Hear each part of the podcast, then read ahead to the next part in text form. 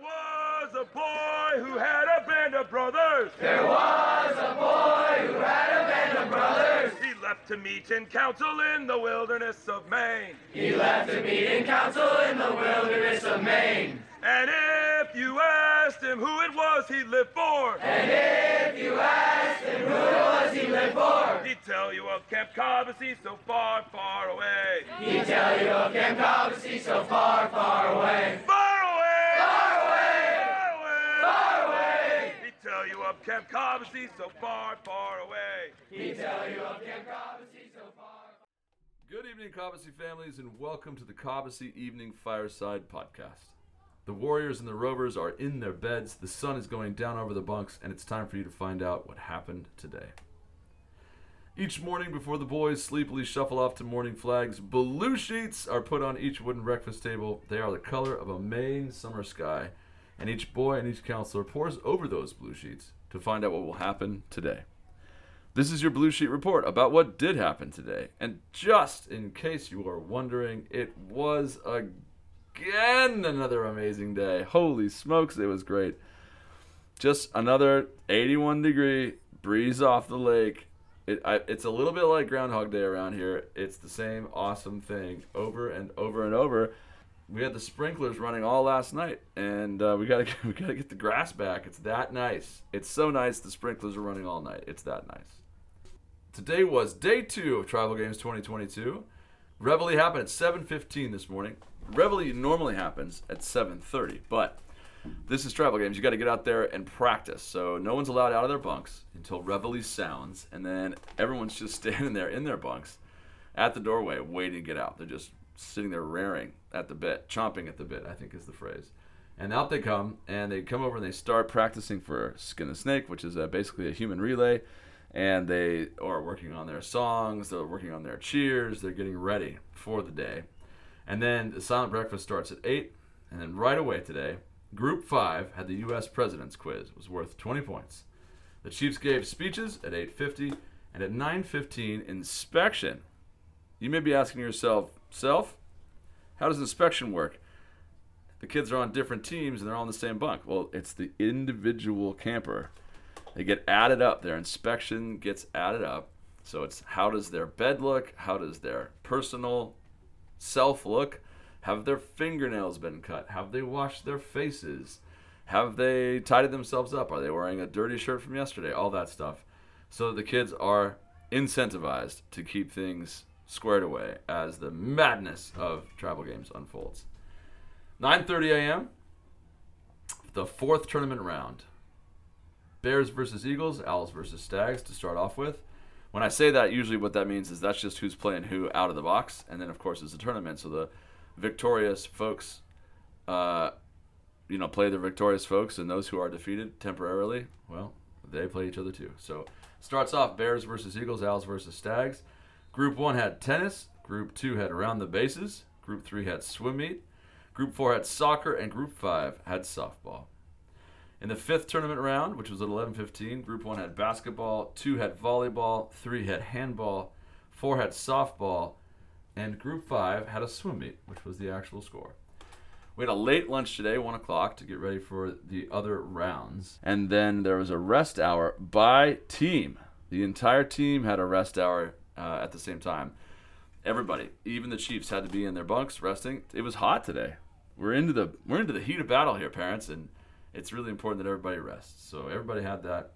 And then the huge relay was next. Everybody goes out to all their different areas. There, there's so many different stations. I think there were 61 different, you know, first you do this, then you do this. This kid shoots a free throw and then runs to the, you know, to the volleyball court, and that kid hits a volleyball and the other kid catches it and he runs down to the waterfront and someone does something else and someone does something else and everybody on the whole team is part of a of a a leg of the giant relay and they just have this massive thing. I think the, the relay took like almost an hour today running this way and that, shooting, hockey, uh, doing literally a reading comprehension test. There was darts, there was a math problem, there was um, there was fungo. There was a, a, tennis back and forth hit. There was lots and lots of sprinting. There was so much of it. So That's the huge relay. Everyone gets in all their spots. They're just about to go get started, and well, Eye of the Tiger breaks out, and they all have to run up to do a bead call. A bead is a bracelet that sits on their wrist. Your your boy will come back with a bead on his wrist. That will be one of the colors of the you know the tribal games teams. So blue or yellow or green or uh, orange. And every so often they'll get a red one too. I'm looking down at my wrist and I have a red bead on my wrist. That's for the judges, the red team. So they run up and they drop their bead in a bucket, and every single one of those beads is a point. So if you get more people from wherever they are all over camp, all the way up to the football field and drop your points in that bucket, and you get more than somebody else, well, that's that's awesome, and you just it just means that your kids ran harder and your staff too. In fact, Tammy and I have some found sound of the bead call today. So here it comes. This is what it sounds like right up on those buckets.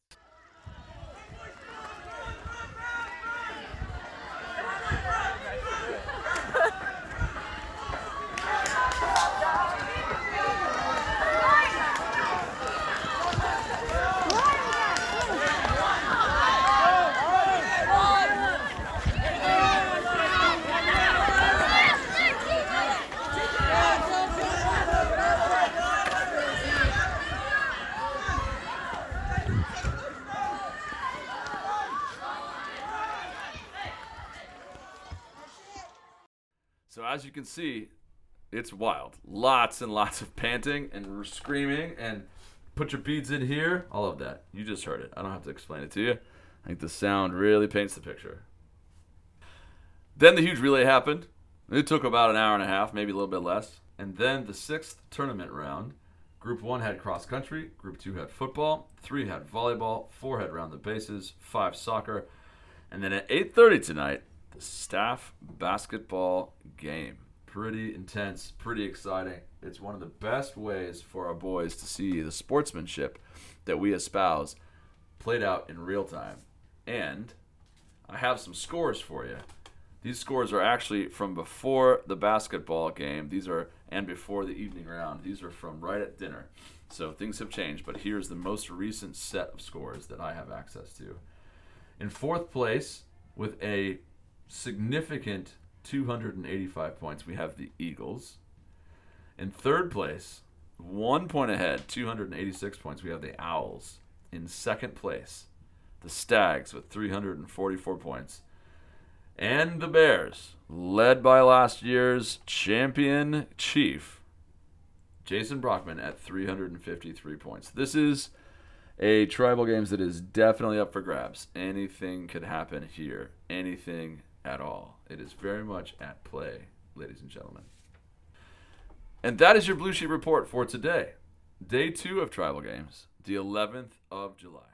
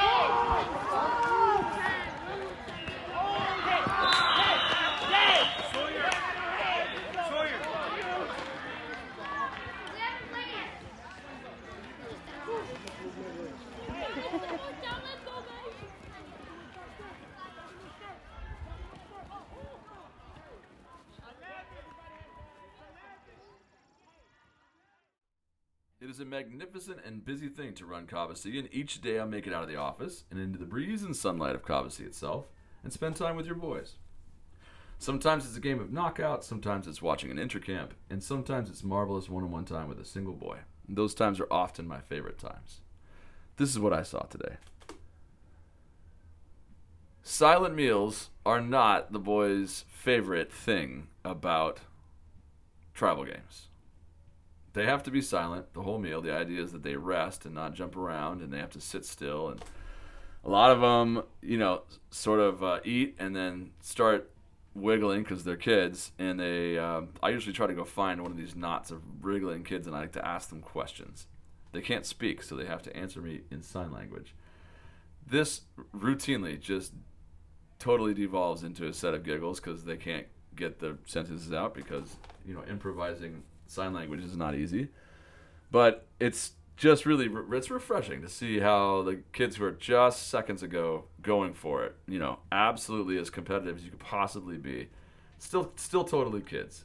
And so I will sneak over to a table, sit down amongst them. Today I was over at the Eagles table and I was at the Bears table as well, asking what their favorite tribal games sport was, um, and they had to tell me in sign language, and you know, giggling ensued.